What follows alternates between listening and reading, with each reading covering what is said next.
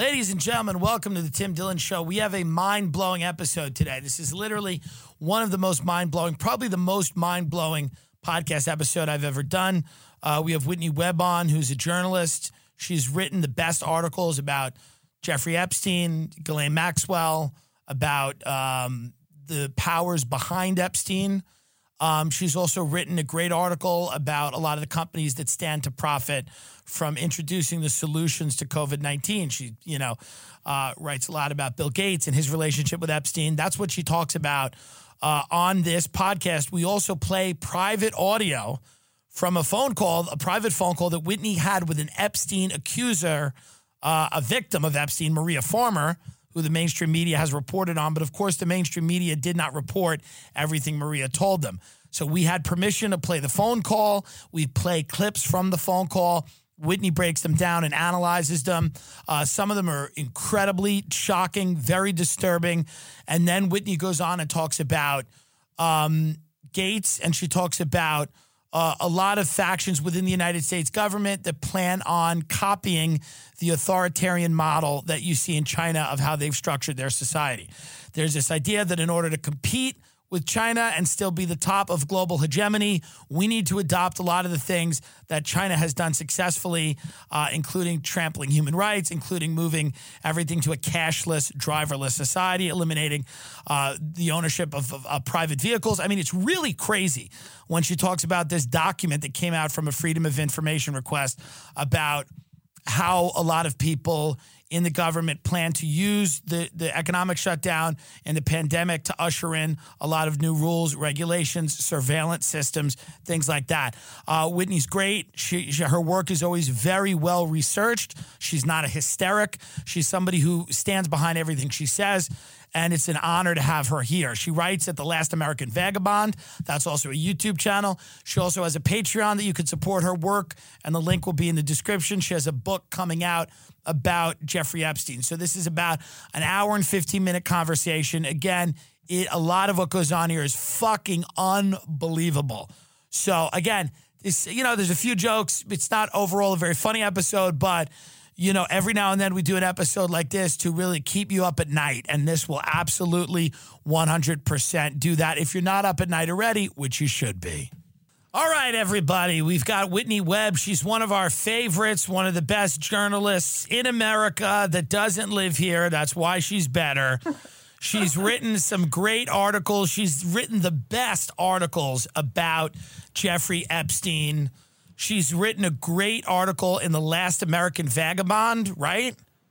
Is that? Yeah. Yeah, that's the site. And it's about Bill Gates and it's about all the companies that stand to profit from all of the different solutions to uh, coronavirus. And she's always doing a lot of research and work uh, and then putting out these very long, really detailed, well researched articles on very difficult topics that a lot of people don't go into. So we're, we're very excited to have you. Thanks for coming on the show. And, and I spoke to you this morning and you said, you you and we're we're gonna go into Gates and stuff because I you know obviously a lot of people saw me and Rogan kind of did that little uh, we had a little uh, you know little fun argument about Bill Gates who I don't know anything about other than I've read some articles about him and I you know and then Rogan was like well Bill doesn't have any reason you know he does he he has enough money he doesn't want any more money. But as you know, whether it's George Soros or the Koch brothers or Bill Gates, billionaires often engage in, in social engineering. They have an ideology. They want to impact the world. Some of it is good. A lot of it isn't. So I, I you know, what's interesting is like we're gonna ha- all have to understand what Bill Gates and and a lot of these people are are trying to do. It should be transparent. Um, and that was my my thing with Joe. I, I was just basically like, listen, we all want to solve climate change. But if I said to you, part of that was having a one child per family policy, and you could never drive an SUV, and we're going to put a cap on, you know, the energy that you could consume. Um, you might say, wait a minute, whoa, whoa, hold on. So we all agree nobody wants coronavirus. Nobody want, you know, everybody wants some way to prevent coronavirus, but it's the details, which is something that you're very good at. It's figuring out what the details are of these solutions quickly, because then we're going to go into this Epstein thing, but quickly, just blanket off the bat with Gates. What concerns you particularly about uh, Bill Gates and some of the initiatives that he's pushed around the world? All right. So Bill Gates um, is one of those billionaires who had a ton of money, and it took him a really long time to get involved in philanthropy. But not just speaking about um, Bill Gates, but so called philanthropists in general. Since the day of the very first billionaire in the United States, John D. Rockefeller, they have tried to rebrand themselves as philanthropists. Even Jeffrey Epstein, before he was arrested the first time, used to be called philanthropist. It's been used a lot of times to basically launder a person's reputation when they get involved in um, odd or unsavory, you know, unsavory activities, which billionaires, uh, you know, we've seen over the years uh, sometimes are prone to do, right?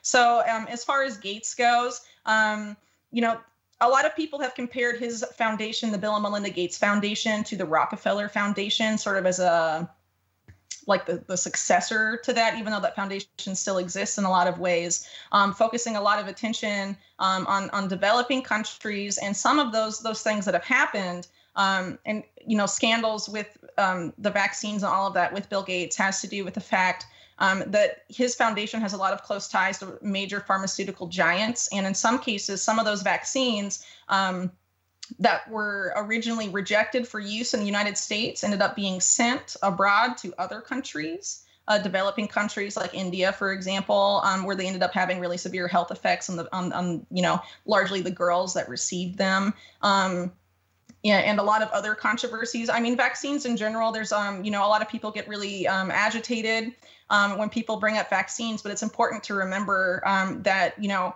there can be some vaccines that are produced poorly or produced, for example, in a facility that is not up to standards and has sanitary issues, for example. And then when those vaccines are used, that can cause adverse reactions, and that is, you know, a crime essentially, um, and and wrong. And there can be people that can talk about pharmaceutical corruption and not necessarily be against vaccines as a science. And what we see a lot of times is this conflation of people saying, oh, you're criticizing this particular vaccine or this particular pharmaceutical company or this particular vaccine manufacturer. You must be against all vaccines. And I don't think that's true at all. Um, but in terms of Bill Gates, um, one thing I do want to point out about him is that his rhetoric over the years has been very odd when it has to when it comes to vaccines. He says, uh, you know, stuff at these TED talks like we can, you know, bring down the world population by, you know, if we're good on vaccines and stuff like that. And that's kind of odd, right? Um, presumably, vaccines exist to keep people alive longer, not to reduce population. So the fact that he's talking about it that way, um, I think is it's reasonable that people are concerned about that, especially considering too that he's talked about for years that he's concerned that the global population is too large, specifically in Africa. A few years ago, he was saying that he was very concerned and bothered by how many um, the African youth boom is is the term used in the report there and I just don't really understand why we have to be putting, um, you know, trotting out this billionaire on CNN and stuff, telling us how to respond to this this crisis. Um, when he doesn't have a medical degree, he's a he's a guy that didn't even finish university. He dropped out of Harvard and then went on and became this, you know, tech guy, um, you know, massive tech billionaire because he got this deal with IBM in the 80s and all this stuff, right? Um, but why is he giving medical advice on a massive scale? I mean, it, it just seems really odd. Um, but the thing you know, to me, that's the biggest red flag about Gates is his relationship with Epstein. And I say this for a couple of reasons. Mainly that if you look at who was the one of the executors on Epstein's will, um, it was a guy named Boris Nikolic, who was actually Bill Gates' uh, chief scientific advisor. There's pictures of Nikolic, Gates, and and Epstein, also Larry Summers, you know, all together palling around.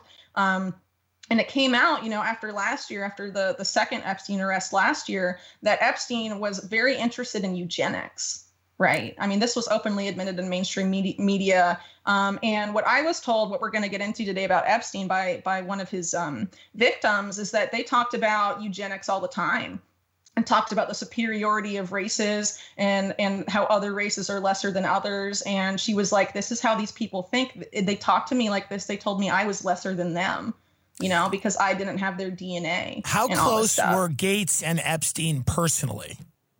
Well, so there has been a huge cover up on Gates and Epstein ties. I can say that for a fact. because the New York Times uh, originally it said like they had met in 2016, and then the New York Times said, "Oh no, actually it was 2011," but that's a lie. And um, I know this because there is this article that is they have tried to scrub from the internet, but you can still find it if you're you know persistent like I am. Um, it's from the Evening Standard, a UK newspaper. It's from January 2001.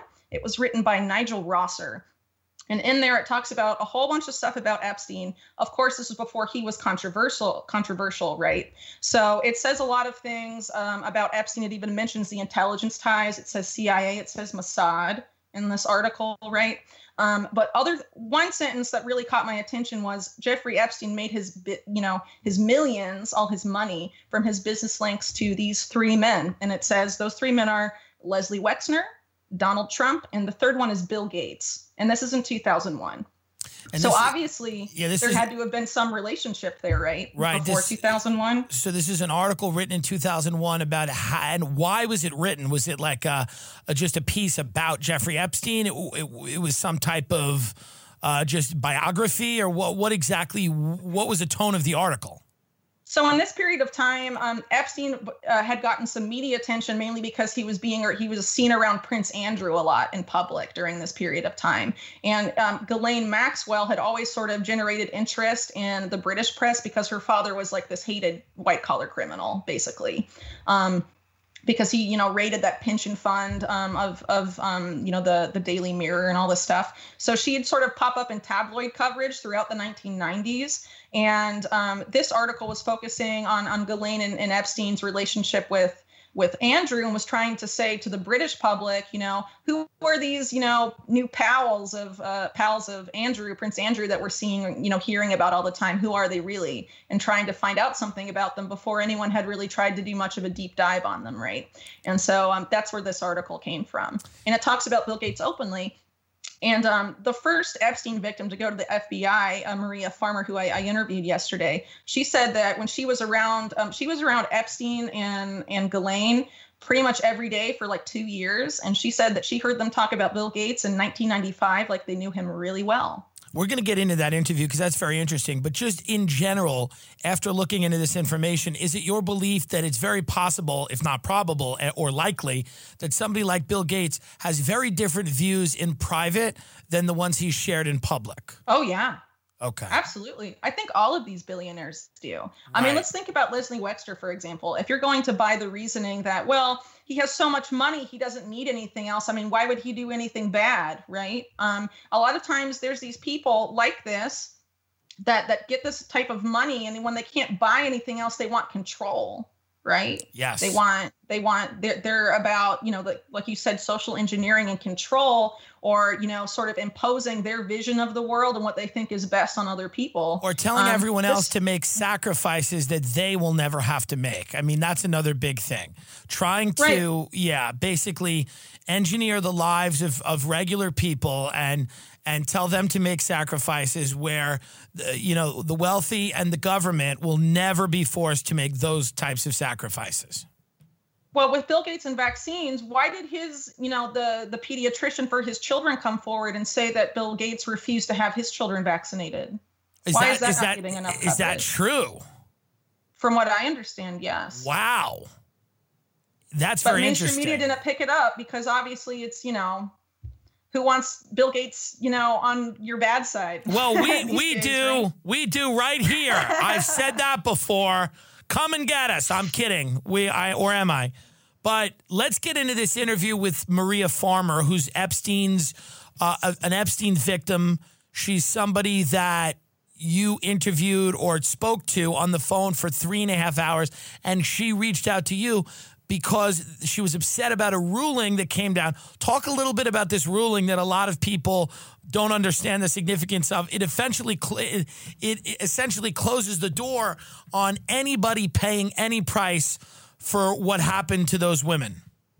Yeah, um, you, you, know, in a nutshell, not to get too technical on anyone, basically what it means is that someone like Ghislaine Maxwell or any other co-conspirator in what Epstein was involved in um, walks free and they walk free for good. It's basically saying these people are immune to prosecution. And, and, any Epstein victim that comes forward and tries to say this person was involved, uh, they can't go to court. And that ruling came down, and it was basically, I think, separating civil and criminal trials. Was it something like that? There's so many different cases um, Right. right now. Um, so I'm not 100% sure on that. But I mean, the important takeaway is that essentially um, it, it claims that these other, you know, the sweetheart deal, as it's called, Oh, was right. negotiated, It was done. that, that stands. It was done Yeah. correctly. You know, and, and so part of that deal that he got the first time was that none of his co-conspirators had to be named, like Ghislaine yeah. Maxwell, or or they're immune basically or they're immune. Yeah. So they all got immunity. So when Epstein's first deal was given out by uh, a judge in Florida, and it was negotiated by, I believe, uh, Acosta, who's the Secretary of Labor, he negotiated that deal for Epstein.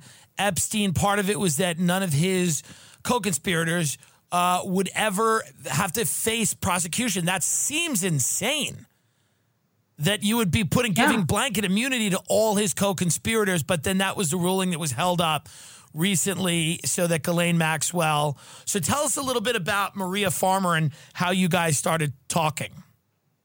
Um, well, she actually contacted me um, a, a while ago, and I had just been really busy and was not. I um, was working on other stuff, not Epstein research, just because of like the crazy times we live in. There's so much going on, right?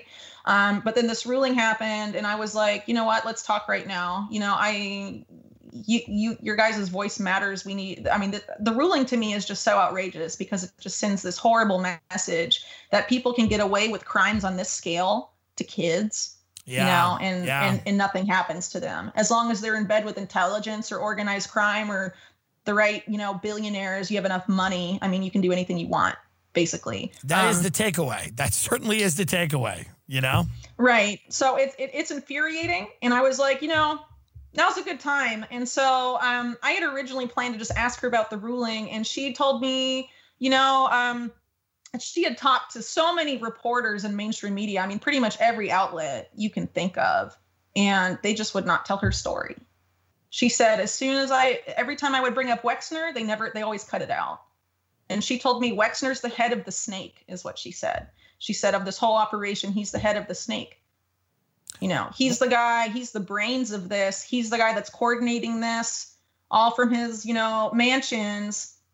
This is the guy in charge basically and essentially you know and, and, and i mean other people have said this too epstein was basically just like a project manager he was like mid-level management in terms of this scheme you know people say oh yeah well he's gone so i mean that must mean this stopped no way Right. you know, the people that are at the top that were doing this, you know, Epstein was just, he was there because he was really charismatic. He could convince these girls um, that he was going to make their lives better. You know, he, he was apparently really charming and able to like, you know, bring them in. And then once they're in, I mean, you just, the tactics these people used, I mean, mainstream media doesn't really report on that either. You know, like they wouldn't let them, they'd have to call to permit for permission to go outside there were all these pinhole cameras everywhere. They watch their every move. They even watch them like undress to change clothes and stuff. You know, I mean, once you're in there, it's really hard to get out. Right. And, and so, any what were some of the more you know when she called you what were some of the things that other than than wexner what were some of the other things that she had told you that specifically mainstream media would not allow her to say or would cut out well, it was specifically anything to do with Wexner um, and a lot of other things. I mean, it was just so much because, you know, I had read about her story in mainstream media because they've reported on her. Right? Right.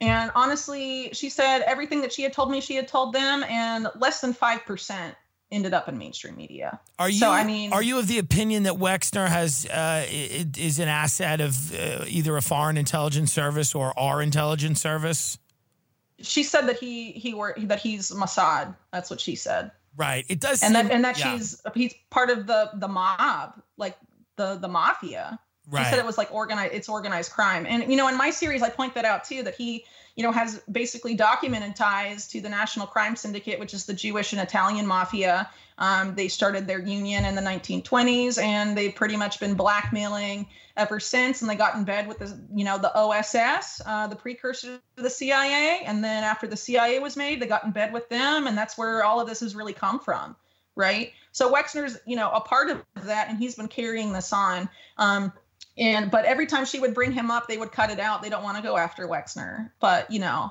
I mean, if he's the head of this, it won't stop until there's some accountability for him. But apparently, because he's the richest man in Ohio, no one wants to say anything. Um, and I think that's sick. What because did, of yeah, well, absolutely. What did she say about Ghislaine Maxwell? What was her role in this, and where does she think she is now? Or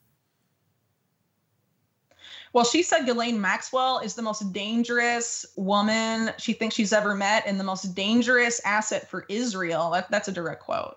She said that. And she said that Ghislaine Maxwell talked about Israel um, and said that she um, that she and Wexner and Epstein were not loyal to the United States. They were loyal to Israel. I mean, she they straight up told her that. Um, she had passports, Ghislaine did, for like five different countries, including Israel, the United States, the United Kingdom, France. Um, you know, I mean, this woman was was balls deep in intelligence, and of course, anyone that looks at her father knows this. Um, Ghislaine also told her that um, she believes her father was murdered by Israeli intelligence, but then given a state funeral because of his importance right um, among other things but she said Ghislaine is is is a dangerous very dangerous woman. Um, but didn't have a lot of friends so the people she would treat as you know her servants her employees she ended up trying to like share information about herself. She'd like have her go shopping with her sit her down and, and go through photo albums of her childhood. Um, she had 12 photo albums of her growing up with the royal family. That has not been mentioned in mainstream media. They claim the Prince Andrew ties were like in the late 90s with Ghislaine Maxwell. She says, no way. Her, I mean, they were really young in these pictures, and her, there were like photo album after photo album. Wow. Uh, of them. Yeah. When you say dangerous woman, is it farmers uh, like that, that Ghislaine could make people disappear? That she could? Uh, I mean, is, Farmer, did Farmer suggest that, like, you know, there were certain girls or victims that she used to see around that she doesn't see around anymore? Was there anything uh, of that nature discussed? Well, um, on the on the last point, she didn't say Ghislaine. Uh, she didn't talk about Ghislaine murdering anyone per se, but she definitely uh, does think that there were a lot of kids that ended up dying that got recruited. Um, we can go into that later. But in terms of what Ghislaine Maxwell was doing, um, you know, she said that she one day went to her art por- portfolio because she was she was um, recruited to work for Epstein. She was basically forced to work for Epstein because of the the dean of the school, um, the art school she was going to in New York. Basically, said, "Oh, you're going to work for you know these guys," basically, and that's what, why she was there. So she had school? this art portfolio. Uh, I mean, depends on how you define cool. No, I um, said what school? School, not that's cool. Oh, what, school? Yeah, yeah. sorry, it came no. through and I was like, yeah, yeah, yeah. No, no, no. Uh, yeah. um, no, it was the, the New York Academy of Art, and the woman that was the dean, the the head of the the school at the time was a woman named Eileen Guggenheim. And there's pictures of her with this lady Marina Abramović, yeah. pictures of her with Clintons. At right? this point so in the podcast, sense. I do want to say that myself, neither you are suicidal. No, not at all. Okay, no. just want to let everyone know that. I intend to take these people to town. Yeah. I mean, yeah, because the fact that mainstream media would not report this, and it's it, it's my job now. Yeah. The FBI knew this, all this stuff in 1996. Jesus. And most of mainstream media knew this in the early 2000s. Vicky Ward knew all this stuff. So, so the Guggenheim owned school in Manhattan, or she's the principal, or or somebody tells uh, Maria that you are now going to work for Jeffrey Epstein. Basically, yeah. Mm-hmm. And and as what? As an assistant? As a masseuse? As a? I mean, she ended up doing like interior decorating okay. and stuff like that um, for all these apartments because they had this whole apartment building that's officially owned by Epstein's brother, where like all these girls were kept. There were so many places. There were so many buildings. Um, and they had offices. They didn't just have these apartments. Yeah. They had offices where Epstein worked. Ghislaine had offices. I mean, just tons of real estate. How many women are we talking about, girls, at any given time? Uh, Marie, this was in 1995 to 1996. She said that she saw uh, between at least five different girls a day come in and out of Epstein's offices. Okay, so he's running a global operation. Yes, definitely. Yeah. Okay. She um we can. I have some audio clips from yes, from the call please. that we can get into. Yeah, let's um, let's and, let's get into that. Yeah. Now you've heard a lot about this aspect. You've heard a lot of mind blowing stuff, but you you said this call you were on was one of the most mind blowing things you've ever heard. Yeah, yeah, yeah. I thought I knew this case. I reported on it like all last year. I thought I knew what had happened. I just can't believe that no one told the these women's stories that they like limited hangout hangouted the crap out of it. I just I'm I'm appalled. You yeah. know, I I don't like mainstream media. That's why I do what I do because they're not doing their job, you know, but I didn't really like hate them until this call. Interesting. All right, let's get into the first clip here that is a clip from the call with you and Maria Farmer, Epstein victim. Whitney, I got to I've got to tell you something. This is why I've been dying to tell you. There are only 30 women that have come forward. 30. Whitney, I saw between I'm not kidding. I'm I'm very disturbed by this part. I saw at least five girls come in that house a day. I mean, no, on a really slow day, there would be three little girls. I know it was really high, the actual amount. Oh, Whitney, it's in the it's in the thousands. Where are they? Where are they? Are they dead? You, I mean, these think, children have to be dead because here's the thing. Like Brad was like, well, what if they drug addicts? What? You, you think some of them were killed? I, I think that they had to be because here's the thing, Whitney. Brad said he knows of 500 just in Florida. Like we can't find them. Where are they? And the thing is, like, oh, this kid's making that is loud machine out there. Um, come inside for a second, Brady. Um, anyway, all I was going to say is that, that these children were between, you know, uh, yeah, thousands, thousands. I was there a year and I saw thousands of little girls, which is it was so exhausting, Whitney. They were in his office they were in, there were just constantly little girls there, constantly. And I remember one, one of the reasons I quit, I said, I am tired of dealing with the, the, the number of people coming and going.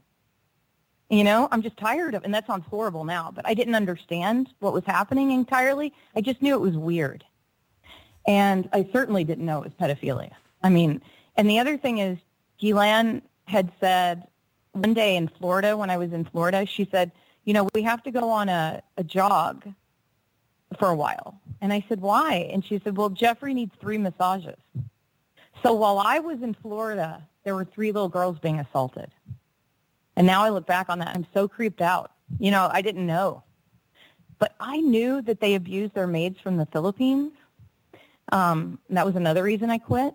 Uh, because one day I went to take a nap upstairs in the 66 or the, in the mansion on 71st and, you know, I worked the door, like signing people in, and there was no one coming in that day. And so I went and uh, took a nap. And they were the sweetest ladies from the Philippines ever. And they came in and they were like, kind of tucking me in. And one of them whispered, we, I said, I said, um, how long have you worked here? And she said, we were stolen. I'm like, what does that mean? They were stolen. They were trafficked and they had them and they had women from the Philippines in Florida and and in um, New York and in the uh, house on um, in, in on the ranch. And they and no one ever cares. Like I mentioned this, and everybody goes, "Yeah, well, they traffic people out of the Philippines and Thailand as servants." Yeah, I mean that is so incredibly disturbing to listen to uh, the idea. Yeah, the idea of that that the mainstream media wouldn't report that there were so many more potential victims, and there's been very little effort on the part of the media to to find these women. You know? Yeah. Well, those 500 victims in Florida, they have their names. They can't find them anywhere. Really? Who's got their names? uh, the one of the victims' lawyers. And they cannot. They, they, know there's these 500 victims in Florida they can't find. And how did they get the names of those victims? Uh, I think you'd have to ask them. I don't really know yeah. exactly how they, but I mean, you know, it's their job to investigate this stuff. They have all the victims that have come forward. Yeah. I mean, they apparently have names, and they're these girls are nowhere, and that's just 500. Like she was saying, this was in the 90s. This was like five a day different and, girls. Yeah, back then you could make people disappear relatively easily, especially if they were from a lower socioeconomic background. Some of them were foster kids. Some of them were, you know, fall through the cracks. Uh, and and so e- easily nobody's looking for those girls. Nobody's trying to find them.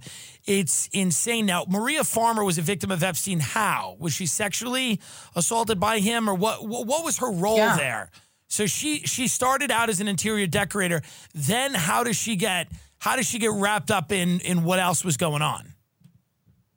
let me tell you uh, i'll try and summarize her story and and when you hear it you will realize why the mainstream media will not tell her story because it happened the worst of it happened at wexner's house Okay. in new albany ohio right so obviously if they were to talk about it in any sort of detail they'd have Right. to talk about wexner uh, right Right. so um, at some point where she was working for Epstein, she was basically told, "Oh, Abigail Wexner, that's Leslie Wexner's wife, wants an artist in residence," and she was basically, you know, told it would be great and she could go eat at this country club, um, go play tennis there, and it was going to be all nice, and there was this big estate, and there were horses. I don't know. So she ends up going. She stays in his guest house. It has just like all these other residences, all these cameras everywhere. They watch her every move she has to call uh, Abigail Wexner or someone uh, to get you know permission to leave the house to even go outside and like sit on the porch. You know, um, this country club she tried to go, and she was told that she wouldn't be served because she's not Jewish, Interesting. which is weird. Um, but apparently, she said all these people, like uh, Ghislaine, you know, all these people would just tell her they were like really supremacist. Um, I don't know. So apparently she said that didn't surprise her based on everything else she experienced around these people. Um, but uh, at, at some point, uh, you know, she was there for three months and they really limited the amount of food they gave her. She felt like she was being starved, she said, which is disturbing. Um, so she was basically trapped there, you know. Um, and uh, you know uh, Epstein and, and Ghislaine uh, came, uh, I think, three to four times during her three month stay there. And on the last day, um, they tried to rape her, both All- of them, Both of them tried Maxwell to rape her. and Epstein. And Mhm. what what happened then? Well, um, so when we talked, she jumped around a lot um, from different topics, from this to that. From what I understand, after that, um, you know, they ended up leaving. She called the police, and the police uh, basically said they weren't going to come help her because they work for Wexner. They work at his gate at the estate, and to like stop calling, basically. And how Um, how old was she when this was happening? Uh, she was an adult, but I don't know how. The, the thing is, she was an adult when this happened, but Yeah. they took her sister. They kidnapped her sister, and she was like 15 When did they something. kidnap her sister? Um, I'd have to look back Yeah. at, at my notes because it, it's a long story. I mean, three and a half hours. No, of right? Was course. just yesterday, Yeah. right? Um, but I mean, the mainstream media, the New York Times, basically makes the story sound like, oh, she went to Wexner's house to paint a mural, and Epstein hired her, and then Epstein tried to put his hands on her, and then she called the cops, and you know that was it. right. No. And apparently at some point, this bodyguard for Wexner, who's former like special forces military guy, who's now Will Smith's bodyguard, um, he basically came over and was like, you know, you're never leaving here, and was like, basically like, I'm gonna kill you. And the only reason she said she made it out is because there was a landline in that house, and she called literally everyone she had ever met in her entire life. Wow. her entire like her whole family as many people as she could saying they are trying to kill me. Now and because they saw her making a stink with all these cameras they ended up letting her go. And, she said to me i was an adult at the time what if i had been one of those preteen girls or one of those younger kids what Yeah. would have happened to me did she ever see any notable people, any bold face names with Epstein and Ghislaine that would be surprising to anybody? oh yeah Yeah. Um, one thing that shocked me, um, honestly, is that she said that in New York, uh, Ghislaine would go to these like um, around the time school would get out to like middle schools. She would like drive around and say that she was recruiting models for Victoria's Secret and would go up to like all these 12 year old girls with like braces and stuff in school uniforms. But she almost always went to do this with Ivana Trump, Trump's ex wife and said that they were together all the time and this uh, going around in cars talking to these young girls and that they would exchange information and the next day those girls would be in epstein's office So she would go around to, I imagine, you know, were these prep schools? Are these public? I mean, I don't know exactly Yeah. what type of school it was, but it's hard to imagine is that, they're going to very wealthy schools because then the parents of those kids would also be sort of powerful and connected people. Um, but I, but who knows? Who knows? But so she was going to junior high schools, middle schools with Ivana Trump, and getting and saying she was recruiting girls for uh, uh, Victoria. Wait, what was she recruiting, recruiting girls for? she told Ghislaine told Maria because Maria would come along in the car. They'd be like, "Come with us." Like she like Ghislaine would take her shopping and all this stuff. She'd be like, "Get in the car, let's go," you know. Right. And she would like stay in the car and like see these exchanges happen, you know. Um, but one thing she did tell me is that they asked the kids about their grades. They only lo- wanted the, the kids with good grades. They wanted smart kids and they wanted talented kids, like creative kids. And she would say, I'm recruiting for a modeling you know? agency. And then, and she would do this with Ivana Trump. Yeah, I mean, it's satanic. It's horrible. It's evil. Um, uh, Ivana Trump, eh, what's what's the angle there? I mean, I mean, does does her name I come up? Yeah, I Yeah. honestly don't know because it had never come up before, but she was like, I want her to explain herself. Why was she always there? And why was she always going around with Ghislaine with these kids? You know, why was she involved? Like she should explain herself. That's what that's what Maria Are said. there a lot of photos with Ghislaine and Ivana Trump? I, I haven't seen any, but that doesn't mean they I don't exist. believe so. Yeah, but, okay. I mean, I'd have to go. I mean, there's pictures of Ghislaine and Trump from like Right. the early 90s and all that stuff. So I, it really honestly wouldn't be this surprising. This was like mid 90s, right? This is like Right. 95. Um, Right. You know, by the time it hit like 2000 and so, like the Trump Epstein relationship sort of started to get rocky. It started know? to degenerate. Why? Why exactly did it start to get rocky? Well, from what I understand, it was sort of competition about real estate at some point. There was um, um, this mansion in Palm Beach that uh, Epstein wanted to buy and flip, and then and then he showed it to Trump and asked his opinion, and then uh, Trump ended up taking it from Epstein or something like that, some Right. sort of like real estate. Marksmanship, Uh, gamesmanship. yeah, I don't Yeah. know. And so they got mad at each other, and apparently after Trump did that to Epstein, Epstein tried to like set him up or something with some sort of like blackmail So, thing. I don't. so Maria, you know. when did Maria start figuring out that hey, this is not a modeling agency. It's not a. These aren't talent scouts. These people are pedophiles. Did she figure it out before she got? Was it the rape in Ohio that did it? The attempted rape, or she had no? yeah, that's what she said. yes. okay. She said during the attempted rape, she was like, she said everything like that started to click. All this weird stuff she'd seen and just like didn't understand, just thought they were like just weird, total weirdos. She, re- when she was being assaulted, it just clicked. She's like, these people have been around my sister. You know, Right. who's way younger than her. right. Right. These people have been around my sister. And then she said that she, out of nowhere, had this feeling that they'd taken these these pictures she had of her of her sisters um, that were like hidden in like the basement of this guest house. She like had all her stuff there like super organized. And because she was an artist, she had like some pictures of like her um, younger sisters like half naked for like anatomy stuff, but she always painted them with their clothes on. And apparently they had gone in there and taken the pictures. And after she escaped that mess, barely, she called Epstein's office trying to get those pictures back. And eventually someone called her back and said, Don't try and get the pictures back. They're in his briefcase and he's using them. And then she hung up. How long did you work for him in total? Um, it was 90, 1995 to 1996 uh, when that, you know, when she was assaulted. I don't know exactly um, what month she began. I, I, I had to do a follow up call with her. It was just taking it all in at once, you know. I mean, Yeah. I was just like, tell me whatever you want to tell me, you know? I was like, I have all afternoon. Let's go. What else Um, did she so say I'm gonna have to do anything? follow-up yeah. stuff. Mhm. What else uh, do, do you remember in terms of disturbing or, you know, uh, things that you had not necessarily heard before? Well, um, there's a clip for this one. Yeah. Um, she said the FBI is is was just as abusive to her as as Epstein and Maxwell, Right. which is just in, insane since that's supposed to be the institution that protects people like this. yeah, let's. I mean, well, I- who believe? Nobody listening to this show believes that. I'll tell you that much. I'm sure there are people out there that believe that. Nobody listening to this show. Uh, do, okay, what? Let's play that clip because that's an interesting clip to get into. Did they after she left? Was that the end of contact she had with them after the assault, and they finally let her out? Did she have any further contact with them? Yeah. Yeah. Uh, okay. She said that when she went back to New York after that whole incident in Ohio, that Epstein stalked her and followed her around. Very creepy. All right, we're gonna play the clip now. Here's the FBI clip. I mean, I can't, I can't even explain to you how abusive the effing BI is. It's unbelievable to me.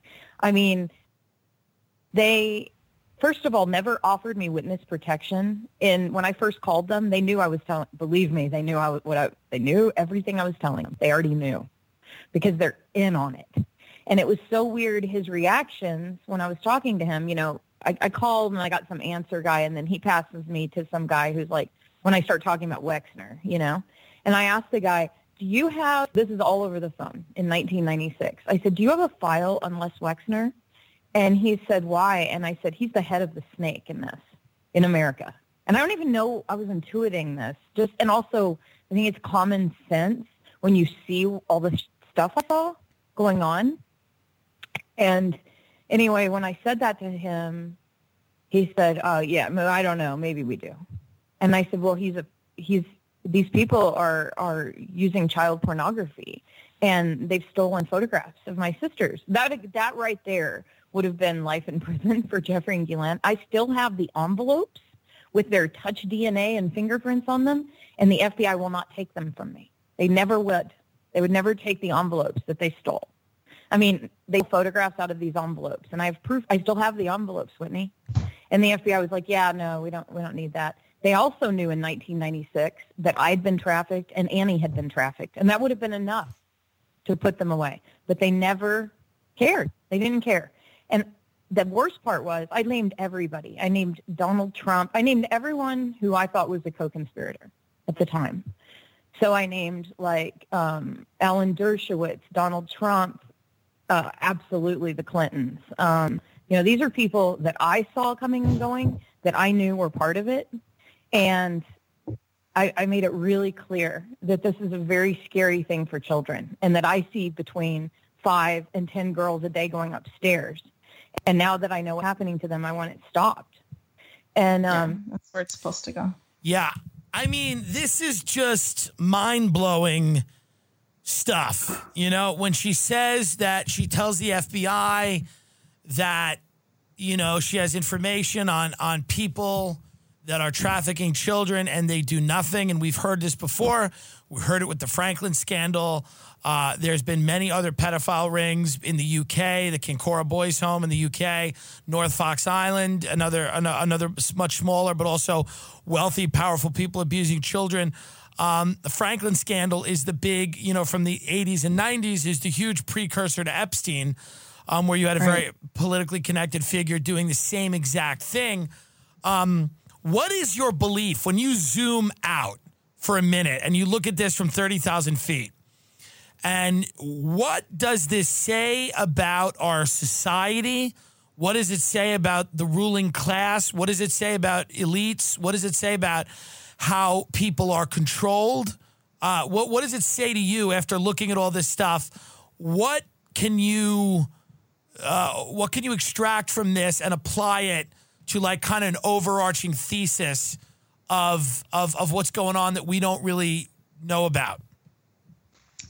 Oh, wow. Okay. So this is definitely global in scale, number one. Um, I think a lot of these elites aren't loyal to the nations they live in. They're loyal to their ruling class. Like this is a supranational like swamp, basically. You know how people in the US are calling like, you know, the the deep state, the swamp. I mean, I feel like, you know, there's a lot of billionaires that have this sort of supranational structure and they're just like in it to do this sick stuff because Leslie Wexner is not the only billionaire that's into this.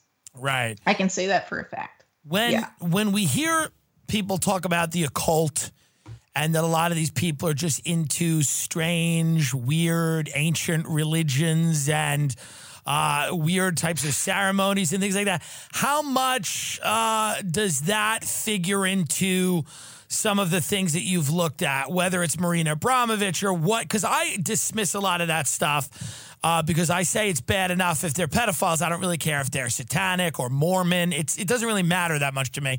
But Right. how much credence do you put in this stuff where you do see a lot of occult imagery and a lot of occult uh, types of ceremonies in these, you know, whether it's secret societies or fraternity? I mean, w- what amount of weight do you give that stuff? Well, um, you know, I think throughout the time, like several decades, uh, have there been a lot of people looking at this stuff. Um, I think intelligence agencies have had people out there to, to do what they call muddy the waters. You know, try and discredit legitimate research into, into these type of crimes by putting out stuff that's just like, you know, nuts. Um, but in terms of like the, um, you know, the Satanist stuff and all of that, actually, I didn't take any clips out for, from this, but Maria did said that she saw weird symbols at like Epstein's places and Ghislaine's apartment and stuff that she she saw somewhere else later word and someone told her that like that was Baphomet, you Oh, know, yeah, like a, like a Satanist thing. Like she saw she said she saw that, but wasn't like overly familiar with that type of stuff. It was taste. Um, it was tasteful. It wasn't overdone. The Baphomet. I don't, the I don't know satanic statues she were too tasteful. It wasn't wasn't overdone. It was a little little Baphomet there, a little yeah. Um, what, what when people talk about the Clintons and Trump, you know, we're talking about the most you know powerful people. But see, they're not the most powerful people in the world, but they're certainly, uh, you know, they occupy some of the most powerful positions in the world. When you when you uh, what is your opinion of of the role that either one of those men had in this after looking at a lot of the information that you've looked at? Um, well, honestly, I think since the days of John F. Kennedy, the president doesn't really have as much power as we'd like to think he does. Right. I think uh, part of the reason for that is to make people think that elections like actually make a difference, at least presidential elections. Um, and that as long and have people, you know, sort of develop this political savior complex. As long as we have the right guy in the White House, you know, um, then every as long as you know we can fix things if we get this one guy in this one office. And I think since the days of JFK, uh, that type of stuff is is not really reasonable um, anymore because what we're dealing with is um, you know these intelligence agencies that do these things like you know support epstein in, in that type of activity for example but they're also involved in drug running. They're also involved involved in gun running. I mean they're essentially organized crime syndicates. So and like i said yeah. earlier they got in bed the cia right as soon as it was formed basically got in bed with the mob. And they're in bed with the mob in a bunch of other countries. They work closely with other intelligence agencies like mossad and, and mi5 in the uk that do the same thing. So um Yeah, I mean, that that's basically who rules the world, but they answer to people too, right? And that's actually um there's this one clip uh, that I that I have to to conclude, I guess, that uh, where Ghislaine's talking about that a little bit because she says that even though um, Ghislaine and and Wexner were working for Israel, right? So she said Wexner was the head of the stake in America, but there's another family that she thinks is like the head of the snake snake. okay. Right. And and and where does she think Ghislaine Maxwell is currently? That's uh we'll get into that. So let's play the clip and, All right, let's and play the we'll clip. unpack from there. Let's play the clip. All right, here, uh, Maria Farmer, Epstein victim, is talking about Ghislaine Maxwell. so then she says to me, you know, my dad was a very powerful man and, you know, he was very important. She said, Maria, you don't understand. And then she's showing me like who she grew up with and how powerful he was and how much money they had. And then she goes on to tell me, she said, you know, Maria, and this is true. She said, and she showed me, she had passports. Get this. I don't know how this is legal. She had a passport, a French passport, an English passport, an Israeli passport, an American passport, and there was one other. I'm trying to think of what the other one was. And I was like, I thought you were only allowed to be a citizen like of two countries or something. I didn't know. And she's like, oh no no no, because of my dad, I'm I'm a citizen of all these nations. And I'm like, what? So then later, when she was talking to me about something one day, she said that the Rothschilds were the greatest protectors of her family. And she wasn't talking about Lynn Forester, by the way. She was talking about, the other ones. the yeah. people that are in Mhm. her Put it there. Okay, so the Rothschilds, who are the Rothschilds? Because that's like, they're the centerpiece of every conspiracy since the beginning of time, pretty much. Who are they? I mean, I kind of, as soon as I hear the Rothschilds, I usually roll my eyes and go, oh boy, here we go. Then people are going to start talking about numerology soon. And, you know, like they're going to get into like, so who are the Rothschilds? I mean, I, I who are the Rothschilds? Other than a very, Okay, yeah. um, they're a multi-generational banking family. I mean, I don't want to like talk about all the different things people have said about them over the years, but there are some obvious facts people p- can point to. A multi-generational banking family in several countries in Europe.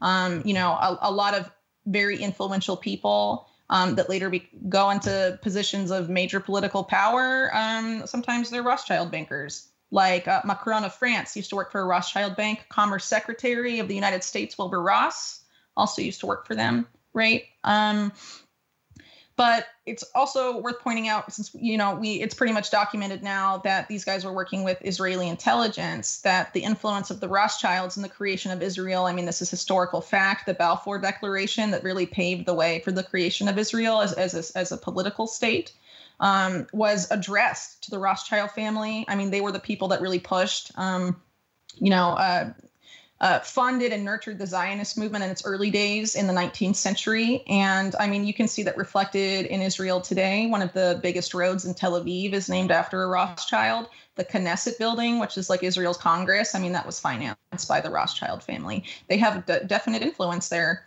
Um, I would argue. Um, and I think a lot of other people, I mean, it's hard to see that type of money floating around and patronage to um, a, a, certain nation state and assume they don't have influence there. And right. And um, Ghislaine's father was an Israeli asset, um, intelligence asset, and a mm-hmm. media mogul. Right. He published papers in the UK. In the UK. Yeah. Right. Um, mm-hmm. Right. Okay. So he was, you know, probably the propaganda propaganda arm. Of, well, he uh, worked uh, yeah. for several different intelligence agencies. Okay. Uh, Mac, Robert Maxwell did. Like he had a relationship with with Russian intelligence as well. But um, he um, apparently uh, British intelligence thought about recruiting him at some point, and they said no because he's only loyal in, to Israel. So he was considered to be like you know an Israeli super spy basically, but he had like a lot of connections to different intelligence agencies um, in the world. Um, but apparently, he had been given money to build his media empire by uh, Mossad financiers or, or, financiers, and and had basically been um, you know uh, put in this position to manage this money and he didn't you know wasn't able to pay Mossad back at some point yeah. and started making threats and uh, so he got pushed off a boat. When Epstein gets caught the second time, is this just a major glitch in the matrix? Is this did nobody see this coming? How does you know he's got all these powerful friends? He gets away with it the first time. What is what is the second time then? How do we understand that? Is it that just, you know, you had uh, an aggressive district attorney in New York, or uh, how exactly, or a, a, aggressive U.S. attorney? How exactly does he get uh, get brought in the second time? Um, so Maria said that it had to do with some very tenacious NYPD detectives that were very adamant about about you know getting this guy charged again. Um, yeah. She said the Berman guy, Geoffrey Berman, the district attorney, uh, is is not a good guy. That's what she said. So but these- she said that he basically had to act because these guys at NYPD were like really persistent, and that she knew that he was going to be arrested like two weeks before because they had come to interview her and like solidify up the case and all this stuff. And and these um, NYPD but- guys, how does the case even fall into their lap? I, I don't know the details of that, you, to be honest. You, Personally, before yeah. I talked to her, I thought this had to do with Deutsche Bank because right. just two weeks before he was arrested, Deutsche Bank, which was the only bank that would still really do business publicly anyway with Epstein, uh, closed their accounts. Do you think there's anything um, and, true about the idea that Anthony Weiner's laptop had uh, information on it. Is this something that you you've heard this that you've heard this idea? Have yeah, you not? But I, I mean, I'm not. I'm asking not you. evidence for that? Okay, but no. But but NYPD guys certainly pushed for Epstein to be, I guess. That's what Maria said. She said they they came to her um what in June okay. uh, of last year and and were building a case and that it was them not the berman guy. And she said some of the stuff that that berman said during the press conference she found really offensive.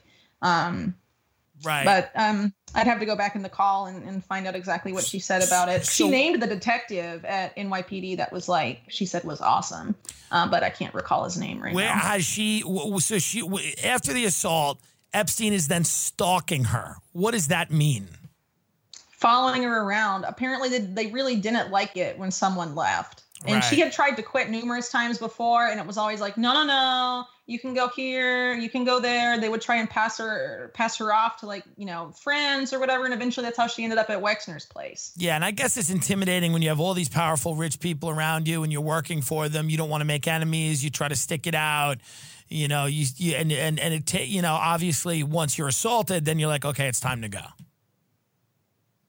Yeah. Well, I mean, she didn't realize, like, like I said, a lot of the things that she had seen over the years that she had just thought was weird and like dismissed. It just all sort of when during the assault, she said it all just sort of started to click and like come together, and she was like, "Oh, that's what these people really What are." What about the Dubin you know, family? Have you you read at all about the Dubin family? You know, Vanity Fair did an article about them. Oh, uh, like Glenn Dubin and Yes. uh, his wife was uh. Epstein's girlfriend, and then the daughter was like he wanted Yes. to marry the daughter. Yeah. mess- apparently, this is kind of common with these families that are tied to this. Did you hear that thing about? Did you see the thing about Bloomberg goes wherever I am in the world, I, I get my daughter a date.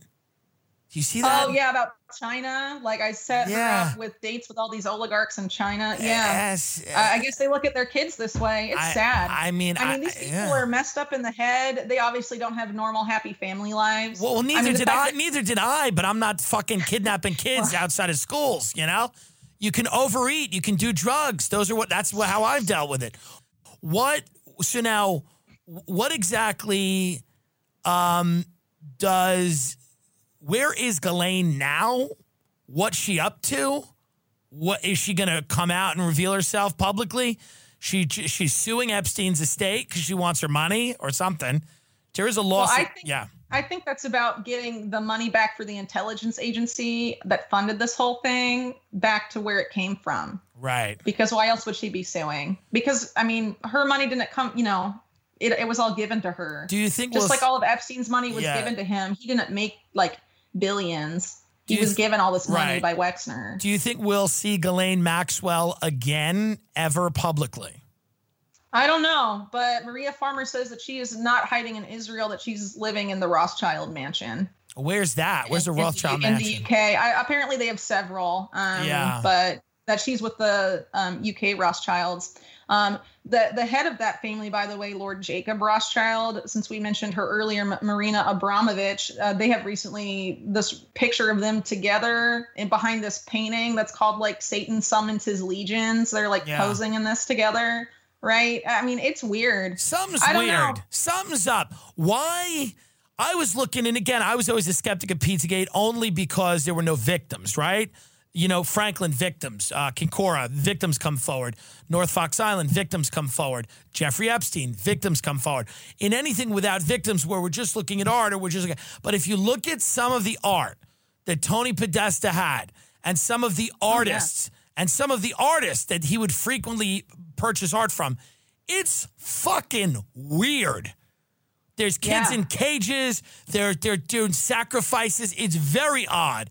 I, you know, I don't know, man. I've never seen it. I've been to some wealthy people's homes. I've really never seen art like that. Right.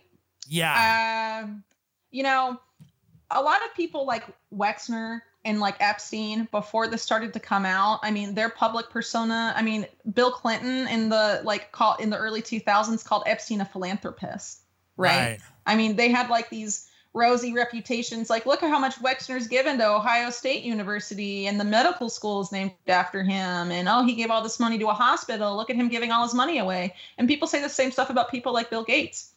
yeah. Bill Gates, after the Epstein arrest, kept hanging out with Epstein. He he knew Epstein apparently in the 90s. They did business together. I don't know what that business was, but but Gates flew on his plane like three times. He went to the island. Now He did all this stuff. That's apparently fine. That's apparently fine. Epstein had all Gates. these different scientists around him. He said his interest was eugenics. What I mean, what in in what form uh, what are they trying to do? If you had to wrap your head around why he's having uh, these salons with all these scientists and he's having these, you know, uh, you know, uh, meetings with all these important people in the field of science. What what is the goal? What do you think the end goal? If you had to speculate, and I know you don't love doing that because you're a great reporter, but if you had to speculate, what do you think he wants? Does he want to influence health policy so that it kind of promotes some of these more nefarious ideas that he has? In, and does he want to Okay. wrap eugenics up in like a nice bow and say, here, it's not eugenics, it's uh whatever, you know, whatever he would call it. It's uh it's better life. We call it better life, you know? Right. Less so I don't know exactly what Bill Gates wants, but I do know what Jeffrey Epstein was interested in in terms of his eugenics interest. And this has been reported in mainstream media. But if that's the case with like what they did to Maria Farmer and they only reported 5%, I mean, Right. honestly, who knows? But um, what they did say is that he was basically interested in essentially making like a master race and that they were looking for girls that were intelligent and and these they were asking about grades. You know, they only wanted smart kids, creative kids, talented kids. And actually, um, Maria Farmer's younger sister was one of these girls that was going to be that was being groomed to have Epstein's children. And Ghislaine, and then after the assault, you know, she got, you know, Ghislaine called her and said, "You ruined everything. Like she was gonna have your sister was gonna have Epstein's baby. She was so lucky, and all this stuff. Like they really think their genetics are superior." Um, as far as what Bill Gates might be up to, I would, you know, I don't want to speculate because I don't, um, I don't know what he says in private, so I can't assume. But I would really urge people to look at the history of eugenics in the United States because in the 1920s, the eugenics movement was so powerful that the Supreme Court ruled that a mother and her young daughter had to be sterilized because they were too stupid Really? and they were from like a poor yeah oh yeah and and this is not isolated there were states that had passed eugenic laws before this i mean they're the billionaires of the gilded age were really into this and and they were like and, and, the lady that they said to sterilize in that supreme court ruling was a poor white person you know they were just like oh you're too stupid because you're from you know the appalachian mountains you know Right. um but they you know they've been like that with other you know it, it's not just white people you know Of course, no, of course not. obviously of course um, not. Yeah. But that type of mentality um, actually ended up inspiring Hitler. But obviously, with World War II, that type of mentality went out of style. And there's a lot of people who make the convincing argument that those people that were eugenicists in, in the United States during that period of time maintained their views, but found a way to sort of let it slide under the public. Right. right. Right. And What about- what about a um, lot I don't want to get yeah. too controversial, but Get Margaret there. Sanger Go there. um, okay, well, uh, Margaret Sanger, who was the founder of, of like Planned Parenthood right. a long time ago, um, she wrote very disturbing things about African Americans Right. and right. intentionally wanted to put Planned Parenthood centers there uh, where there was the highest concentration of African Americans. yeah. I mean, it's a And very, that's it's not a a, yeah. conspiracy. You can read her letters. No, it's yeah. odd. You know, Yeah. I don't want to get into the whole like issue because it's like such a left and right divide, and I really try and- do everything I can to like transcend the left right divide because there's so much more important stuff. And you mean the issue like, meaning abortion. bickering. Right. But Right. I mean, if, if this lady was saying this stuff and saying, I want to put the center here because I don't want this particular race to like, I don't want their, you know, I don't want them to have a lot of kids. You right. know, Yeah. that's messed up. And Bill Gates' father was in, associated with that organization. Apparently, he was he had ties to the Rockefellers, and the Rockefeller family were from the time of the first billionaire J.D. Rockefeller in the Gilded Age, where they were passing all these laws. He was into that stuff, and his sons were into that stuff. Right. Right. So I would say to people that want to sort of look at this, look at the history because we know what those people were saying and what they were doing because they were open about it then Right. And, Right. and now they've and kind ask yourself, yeah. yeah. this continue? They were never held held accountable. You know what I mean? yeah. and- It's very possible. And if you look at stuff Bill Gates has said, like you know, a couple years ago, too many Africans. Right. So now those those those views have maybe gone underground, but they're still very much, you know, held by people. And the, what do you think it is? You know, you study these people, you've written about them. Is it is it power? Is it control? Do they want to just control the entire world? What's the goal here? What's the the end game? Is to just have a slave race of people that will do the jobs and then have this, you know, kind of perfected race of people that gets to enjoy the benefits of I mean, what what what do you think the the picture looks like? Well, really quick, I want to go back to my last point really Yes. quick because, um, you know, like you saying this had gone like underground. I really believe that because something Yeah. that Maria told me is that she heard Ghislaine And all of these people she was around say the most racist things. And I mentioned earlier that they were very supremacist, but they would not go to cities where they thought there were too many African Americans. They Well, that's said hard. the most I- racist First of all, I want about my, these people. Yeah, I want my human traffickers to be woke and politically correct. I do. I won't. I don't sleep at night if my human traffickers are not uh, for diversity um, and inclusion. But so Ghislaine Maxwell, I mean, it's just fascinating to me, man. When you when you look at all this stuff, how how evil these people are, how powerful they are, how big the system is, how utterly impossible it seems to get any justice. Nobody seems to be able to, even when it looks like. Now, who whacked Epstein in your estimation? Mossad hit. What is it? Uh, you know, I honestly don't know because, you know, a lot of people talk spend a lot of time talking about his death and like what happened to him. I think that attention is better spent asking how the heck are we going to get J- Ghislaine Maxwell in prison and how are we going to get Leslie Wexner in prison? Well, we're You know, and probably hold them accountable. we're probably Well, I mean, not. yeah, I you wish know, we would, I don't but really that know who killed Epstein. Um, there's no camera footage, so honestly, anything could have happened. Right. Honestly, I mean, Right. who, who really knows? I mean, the prison guards won't talk; they're being charged. I mean, they won't say anything, right? They were apparently like asleep or whatever, Right. you know.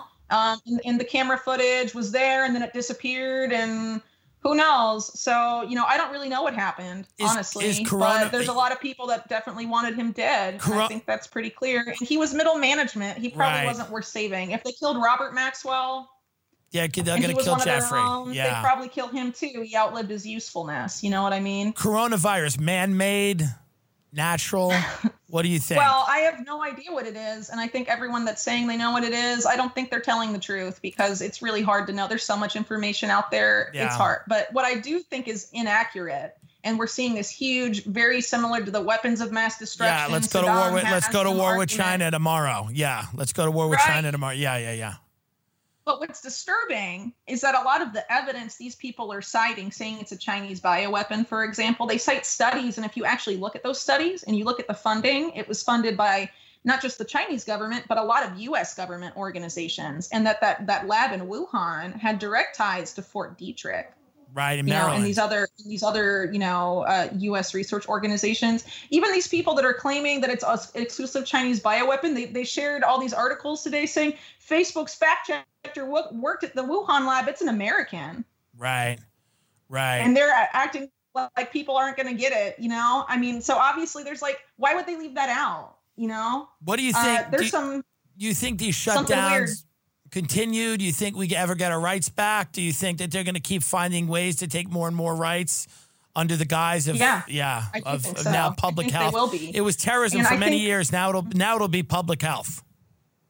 Yeah, well, it's another invisible enemy, isn't it? I Right. mean, you know, there were the, you know, the terrorists after 9/11 and now, you know, we're allied the US government is like allied with Al-Qaeda in Syria and Yemen basically like fighting on their behalf. Amazing. Um, and we gave up all those all these rights for that and Yeah. now we're out openly supporting them. I mean, it's insane. yeah. But in terms of coronavirus, um, some of the reporting I've done in, in recent weeks has really shown that a lot of the solutions for coronavirus that we're being told we need to, you know, these systems like these surveillance systems we have to implement, you know, these were planned out last year, months ago. yeah. Um, for example, this coronavirus surveillance system, they were promoting this under a different name called Safe Home, under this agency they wanted to make called HARPA. It was Ivanka Trump promoting that. Now Jared Kushner is promoting this thing um, today in his like new task force or whatever. But last year they were saying it needed to be done to stop mass shootings. And what what and is what this? they are doing yeah, is they is are it? taking these solutions that they want to implement and they're just tacking on whatever Americans are most afraid of. What is this it was mass. Yeah.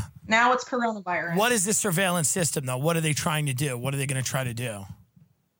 Well, they're basically trying to get Americans' private medical records in a giant database mixed with um, everything that's on your con- consumer smartphone and um, use it to make sure you're not social distancing and all this stuff. But it's definitely more than that, and I'll tell you why. Because last October, Bill Barr, the Attorney General, created a pre crime program that, started this year. It's called DEEP, the Disruption and Early Engagement Program. He created that last year, saying that this was supposed to be to stop mass shootings. Um, and it's it's pre crime. Uh, because the idea behind it is that you arrest someone who's mobilizing towards violence, and the way you do it is by looking at their health records and what they say on social media, and that you arrest them before they can they can strike.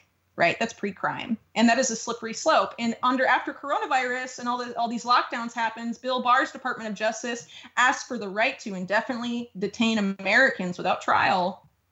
He hasn't gotten them yet, but he might and Right. to think that this whole surveillance dragnet they're not going to be pushing through, it's crazy. I have another report coming out um, next week about this little known US government body called the National Security Commission on Artificial Intelligence. It's chaired by Eric Schmidt. Um, formerly the head of you know Alphabet, Google's parent company, and is full of all these like CIA guys, uh, Pentagon guys, and basically what they say in this document that just came out last year that no one's reporting on, which is insane. They basically say in order for the U.S. as a, you know, a, a- for national security purposes, we have to maintain a technological advantage over China in artificial intelligence. And the way to do that is to remake American society so that we adopt a Chinese style like surveillance state, but worse than what China has. Wow. That's basically what they say. And This where is is- scandalous? Where is this coming out of again? I'll send it to you. It, it came out as a Freedom of Information Act request. Um, just like a couple days ago, no one's covered it, and it is just the most scandalous document. And this it's is insane. And they're saying, And it totally yeah. is the opposite of the rhetoric we are hearing about, you know, oh, the social credit score and oh, China's abusing human rights. They are literally saying we have to do that here, or we will not be able to set international norms and not be able to like control uh, the market of the fourth industrial revolution uh, that AI is going to create and all this stuff. Uh, and So- they're basically saying we have to eliminate individual car ownership. We have to eliminate cash and credit cards. Uh, you can't even see like they call all of these things legacy systems. You know, that's basically the American way of life. No more in-person shopping. You have to do it all online. And now, and this Yeah. is you. This is so fucking nuts because this it's is nuts. what I was talking about in the. And these are people that are saying, in order to beat China, we have to become China. Yeah, that's what they're saying. They're saying China is going to leapfrog us and go miles ahead in adoption of these technologies unless we do what they're doing and we do it faster. And we have to leapfrog them basically. And do you and they're basically using this pandemic to do that, to remake society. They, they're doing this controlled demolition of the economy and they're not going to reopen it up until they remake everything. I think Wow. based I mean, on the stuff this that is they've very been saying. this is very disturbing. So they want to get rid of a lot of these legacy systems.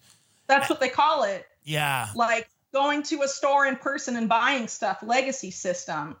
Wow. Yeah. Owning your own car, legacy system. Wow. Using cash or a credit card, legacy system. so now, what are you going to use? They want it to be all smartphone based payments like they do in India now because India like a year or two ago like eliminated almost all currency in circulation and no one there has credit cards so they all had to adopt this like um like mobile wallet like digital wallet which is really similar to the stuff they put out in that coronavirus relief bill the digital dollar and all this stuff that they were like sort of putting in there Yeah. What was I mean, in, like what was in that relief creeping in. bill? What was in that bill? What were they? What are they doing? What are they building in there? What are they doing in that bill?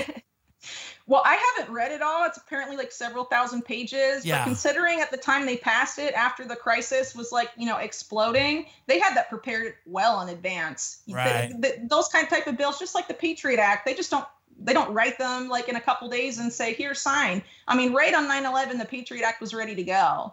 And I Right. think this bill is the same. And, And- and like I said, all these people last year were like making these plans and they were simulating pandemics too. Crimson Contagion, that was a 19 federal agency, 12 states, a bunch of private companies gaming out a pandemic in the US four times last year from January to August. And they had um, one day on, on the last exercise or the last simulation, which was like lasted four days, the entire third day was the Secretary of the Treasury and Finance. And I think that's where that bill came from.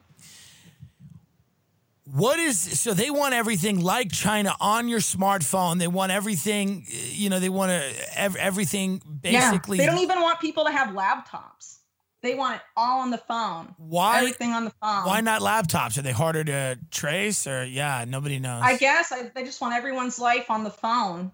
Uh, that's pretty much where it's going. They're like phase all this stuff out and make it all the phone. All the phones. It's crazy. I will send you this so you Send see I'm it. not making this. Up. I don't believe And you're making it up. All the stuff like mass surveillance is awesome. It's a killer way to train artificial intelligence. They say it's awesome that in China people are using uh, the police use voice recognition technology to arrest people before they commit crimes. yeah. like- oh boy. Oh boy. Before they commit Yeah. crimes. And and this this commission is supposed to give the recommendations to the government about how from this national security point of view how to maintain an advantage over china and this is what they're saying. And someone had to do this freedom of information act request to get it and this is like the only document produced by that body they got. And like i said this is headed by the ex google guy eric schmidt but it's it has like two different like the first ceo of In-Q-Tel the CIA's venture capital arm, right? Yeah. It has the current CEO of In-Q-Tel. It has the former deputy director of national intelligence. I mean, it is just it's spooks and it's Amazon, it's um, Microsoft, Google, it's Oracle. Oracle, by the way, is involved in the coronavirus response right now and like reopening the economy with Trump. I mean, all of these same players that are on this commission are also involved in this reopening the economy business. And what do you think they're going to do? Probably what they were saying in private last year. You know what I mean? So this is really terrifying. This is like uh, ending freedom, whatever, what little freedoms we have left, getting rid of them. Now, why not? Why no private ownership of vehicles? What is what is behind that? Is that are they climate related? They just don't want. They no no no. They want autonomous like autonomous self-driving fleets of like ride-sharing cars. They say that like things like Uber and all this stuff that that's where this has to go. That individual car ownership is like dangerous and that it needs to be fleet ownership. It's more efficient. Um, and all this stuff. I mean, that's basically What what, about they lay owning out. a and they say if we yeah. don't do it, then China will be better at it than us. What- And then they'll yeah. export it to other countries, and our giant Silicon Valley tech companies will lose money and Right. all this stuff. I mean, that's how they're thinking. If we it. don't put a chip in your arm, China's going to put chips in everybody's arm, and they're going to make the money. exactly the mentality. And it's Fuck. yeah. Yeah. What about home ownership? Is there anything in the document about that? They didn't talk about home ownership. Okay. No, uh, not specifically. It's redacted. They didn't include all the slides. Oh, so there's a lot in that. There's a lot in that presentation, but there's a document that they left out. Oh, They- I'm sure. they and redacted there's it. obviously more documents. They've had tons of meetings and briefings and all this stuff, and this is the only thing they've put out. Yeah, one little document trickled out. And this is these are all the, the guy from Google. So these are, and this is what I was talking to Joe about. And this is what I was saying.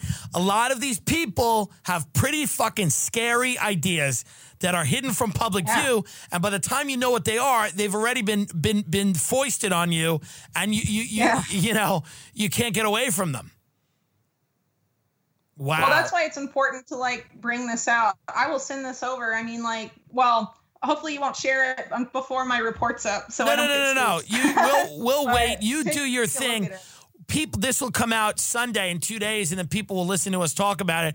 Everybody will read Oh. your article. I mean, all of this is mind blowing. All of it is crazy. Um, uh, you know, But I really feel like they're using the lockdown to do a bunch of stuff they normally couldn't get away with. And I think that's why this ruling about Epstein and the sweetheart deal happened now, too. right, Right? Ghislaine Maxwell, Wexneroff, what are people going to do? And then the corporate relief, the, the, relief bill or whatever, was a four times bigger bailout for Wall Street than 2008.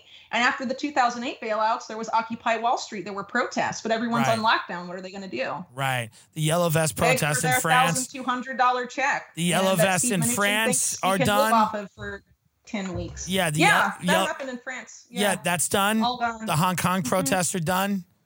Right. Uh, uh, it happened in a lot of uh, actually a lot of the first countries to do lockdowns actually all had protest movements going on. Uh, Yeah. It's like so France had the yellow vest, Spain had uh, the the separatists in Catalonia. Chile, where I live, had a lot of protests that began last October that were trying to uh, get the current president of Chile to resign. Those went away, and he, the president of Chile, uh, Sebastián Piñera, he he declared a constitution like like suspended the constitution for 90 days and declared a lockdown before there was a single death in Chile. He was like, Right. "Bam, let's go." hmm Did they give a time frame with any of these things that they want to do in that document that trickled out, or we don't know? It doesn't it doesn't give a time frame, but Yeah. considering that you know, they're like, we got to act now or China will, you know, take it over. It just really shows that all this rhetoric about like China bad, America good, that's not what they really think. What they really think is like we like the Chinese model, right. but it needs to be us doing it, and right. we need to be the people exporting it, and then we'll be the global hegemony forever. Yeah. But if we don't do it, then it'll be China. And it, people are going to be led into the slaughterhouse because we've created this fake us first China, and we're going to become China supposedly in order to beat China. Great. Yeah. Well, not great, but you know what it is. It doesn't make any sense. I mean, it's just the most illogical thing ever. And that's why I think it's so important because then people will see like the lie in the rhetoric, you know? Yeah. Of yeah. people saying, oh, China's a huge threat to human rights and they're hostile and they're going to expand. Well, which I'm sure they are. I'm sure they, I'm sure they're not, I'm sure they're not doing anything great over in China in terms of human rights. Oh, no. But I, I I'm not rooting for that. I'm just saying yeah. like the U.S. is being super hypocritical publicly. Yeah. Uh, you know they're doing like what what Clinton said. I have a public and a private position. I mean, right. all of these people. yeah, like, it's very true. Very disturbing stuff, Whitney Webb. As always, we're we're we're up at night now. We were up before, but now we're up more. Tell people where they can support you financially any which way, you are so essential. You're the only person really doing this kind of work. Where can people read your stuff? Where can they find you? How can they give you money? um, well, I, I, set up a Patreon in January uh, yes. uh, to, to um, help finance my Epstein book because um, it's a small publisher that was really gracious. It was, um, you know, they also published the book on the Franklin scandal by Nick Bryant, so it's it's a good fit. But unfortunately, because they're small, they really couldn't um, give me much in terms of an advance. So a lot of stuff like research help. Um, and and things like that, or, or access to um, some you know online sources and databases and stuff. I have to pay all of that out of pocket. So if you'd like to support um, that, you can support me on Patreon. Um, I also have um, some exclusive. So tell them what your your Patreon exclusive. Yeah, tell oh, them what your Patreon is. Where can they go? Oh, um, you just have to search for Whitney Webb, but I think it's Whitney Webb MPN uh, for when I used to work at, at Mint Press News. We'll put it. We'll um, put it in the description of the YouTube and on the podcast. Yeah, yeah. we'll we'll we'll get yeah. them there. Yeah. And um, you can follow me on Twitter um, underscore Whitney Webb. I'm also on Mastodon and um, Gab as well, which because I'm probably going to get kicked off of Twitter at some point. Um, do you think? Do you think um, so? Uh, I think the deplatforming is coming. Yeah, uh, actually, last um, I think it was October, September. Um, all these social media companies met with uh, intelligence in the U.S. and they were like, "You guys have to protect public discourse ahead of the 2020 election." And they were like, "Yeah, we'll basically like deplatform you before next November." So I think it's probably coming. Yeah. wow. I mean that's that'll be the least of our problems if even half of what we've just heard comes to fruition. You know. Uh, you yeah. Know? Oh, I and mean, one more thing I forgot. Sorry. All my written work you can read at uh, thelastamericanvagabond.com. That's also a YouTube channel, um, The Last American Vagabond, and I go on there sometimes talk about my work, and it gets showcased there as well. well, Whitney Webb, you are uh, really, really important. You are what I would call an essential worker so I hope everybody goes and supports you, reads your stuff. I mean, and uh, we'll, we'll, always have you on. You're phenomenal. Um, thank you very much for spending time with us, and good luck and be safe out there. Yeah, thanks. Likewise, right. I appreciate that. All right, thank, thank you. you. Bye bye.